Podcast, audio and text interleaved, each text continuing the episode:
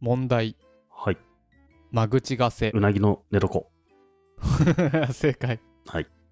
えっと、間口が狭く奥行きが長いことをある動物に例えて何というでしょううなぎの出所正解。まあ、常識的なクイズですよね。我々上級者にとっては。最近、あの、クイズノックの有名な山本さんとクイズしたんですよ。クイズ大会したんですよ。はいはい。で、僕が200問ぐらい、ほぼ完全に覚えていって、うん。あと僕以外ももう一人完全に覚えてで山本くんは神羅万象からクイズやりましょうとだけ言われてはい。神羅万象から回答するっていうは回だったんですけどそれ、夏目さんは、出るはずの200問を覚えてったのそうそれでうん。 負けるんですよマジで。すごくないすごいね。じゃあ、その山本さんの頭の中は何問ぐらい入ってんのもうわかんないですよねうん。すごくないだって僕たちはあれですよ例えば「火をし」みたいなところでもピンポンと押そしてれはスター教。そうそうすごいよく覚えてる、火を信仰する宗教はゾラスター教ですね。。そうそう ん。っていうレベルで覚えてても勝てないのう意味わかんなくないそれさ、200問の中で勝負してるけど、じゃあ今度10問とかだったらどうするんだろうね。それでも勝てないのかないや、10問だともう、あの、ガチャだと思いますよ。早押し勝ちみたいになるの。うん。基本全部やっぱ早押しがちなんですよ。うん。彼らって、僕が、あ、この問題だ、うん、わかった、押そう、ピンポンっていう、今、脳の指令系統だったんですけど、うん。わかる前に押してるんですよ。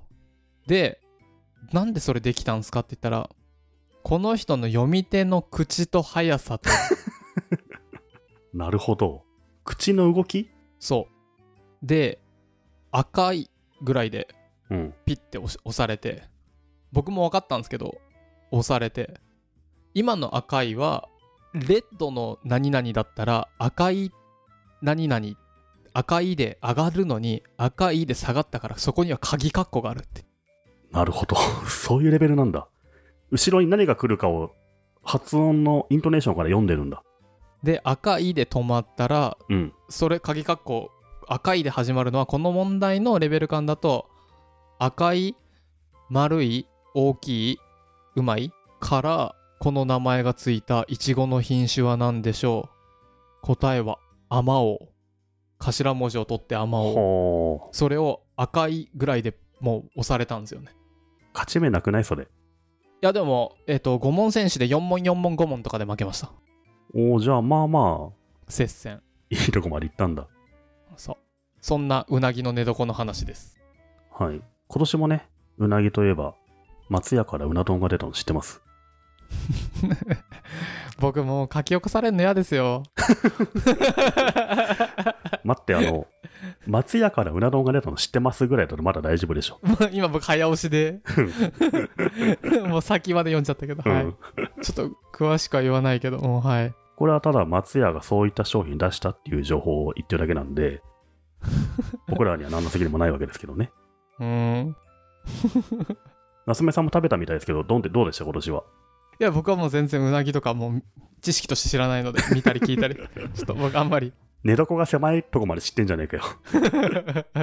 夏目さん、この間、メッセかなんかで、うな丼の写真送ってきましたよね、僕に。それ僕じゃないです僕じゃないですあれ、夏目さんでしたね、あれは。僕はうなぎとか食べたことないですしあと知ってますうなぎって希少なのであんまりそういうねもう食べるとかはちょっと僕は信じれないなっていうまあ、夏目さんからのメッセのスクショを後で貼るわけです けど、去年と同じぐらいやっぱ美味しかったですね。ほううん。一気に口が重くなったな。いやいやいや、全然。あ、そうなんですね。そうなんですよ。へーうん。はいはい。すき家ってずっとうなぎありますよね。すき家もあるね。うん、吉野家もあんだよね。でも松屋はこの時しか出さないの。松屋はね、この夏だけだね。ふんふん。すき家だけずっとあったようなイメージ。すき家も結構美味しいですよ。僕ちょっと吉野家がなんか苦手だったかな、味的には。はいはい。うん、いろいろ違うんですけどね。うん、松屋はうな丼ダブルがおすすめで、シングルだと860 60円ぐらいかな。うん。円ぐらいかな。それをダブルに振ると1390円で、うん、高い。めちゃめちゃボリューム出てくるんですよ。それはね、コスパ結構いいと思うんですよね。うんふん。なので、美味しいうなぎをたくさん食べたい人は、松屋マジでおすすめ。っうーん。ていうのは去年も言いましたけどね。 うなぎね。うん。うんうんなんか夏の食べ物なんですかこれは平賀源内に騙されてるわけじゃなく て。あ、平揚げない騙されてるでしょ、これは。いまだ に。いまだに騙されてるでしょ。うなぎが売れない時期だから、そういうキャンペーン打ったわけですもんね。うなぎね。はいいはや、い。でも美味しかったな 何何何あそうなんですね。へえ。うなぎっていう食べ物があるんです ね。なるほどあね。れ知らなかった知らなかった知らなかった。それ食べ物があることは。うん。はあ。そうなんだ。夏目さん、あの、昨日の6時56分 に、松屋のうなぎの写真僕に送ってきてますけど。それ、えー、なるみさん、そういうな、フォトショー使うからな。そんなしょうもないフォトショー付け方しないってことですはいはい。なるほどね。 僕もね、本当は食べてないんですけどね。うん、そうっすよね。うん。多分美味しいんじゃないかなっていうね、これはね、想像の話です。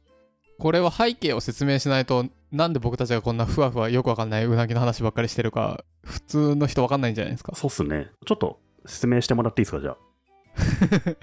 えっと、なるみさんが去年、うなぎ美味しいなっていう記事を書いたんですよね。うん。ど、どこかの媒体で。そうですね。で、そうしたら一部の方々から、ちょっとお叱りを受けまして、うん。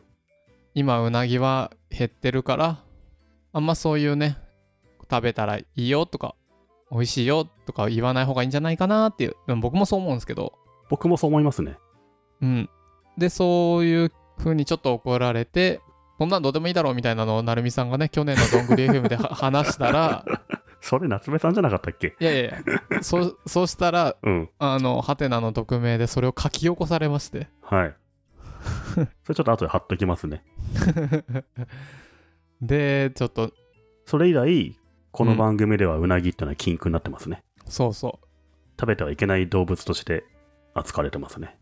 崇められておりますうん。でそれがこの1年足して満を持して また松屋がやりやがったかけしからんみたいな。え今今年も書いたんですか成美さん うん。堂々とうんっつった いや、今年もうまかったよっていう。記事書いたんですかうん。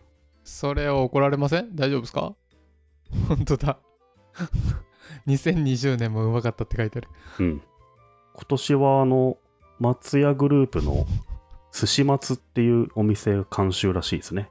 はいなんか松屋最近ちょっととそういうのいろいろやりますよねね、あの、とんかつ屋とかね、カレー屋とかやってんだけど、ね寿司屋もやってるらしいですね。へえうなぎねまあ美味しいですよねあの、期間限定だらしいので、うん気づいたらなくなっちゃうんで。あでももう今年何にもないですね今年何にも言われてないじゃないですか今エゴさしたらそうそう。まあ、何もやらないというか、知られてないんですよ。なのでね、この松屋で今、うなぎ売ってるっていう情報はね、もうちょっと知られないといけない情報だと思うん でうんね、うんここでこう喋ったわけですけども、なんか去年よりも、あれかな、みんな忙しいの かな。それどころじゃないでしょ、な単純んにか。ね、今けん、いろんな方向で検索しても、そんなに、そうなんですよ。そんなにもううなぎけしからん、絶滅危惧種どうこうよりも、ちょっと自分たちの状況がもういろいろ変わりすぎてさ、外出たら死ぬ生物になってますからね。そうなってるからもうね、だからあんま構ってらんないってなってんだろうね。へえ、面白い。うん。面白いですね。うん。世の中の状況ってのは変わるものですね。悪者ですね。まあでもさ、このいろいろとある事情がある中で、例えば、なんだろう、川の水がきれいになるとかさ、うん。言われてますよね。パンダが繁殖したとかさ、中国の空気がきれいそうそうそう。こうやって人の関心がどっか行ってるうちに、動物だったらいい方向に行くんだろうね。なるほどね。うん。いやいや、うなぎの季節がやってまいりました。はい。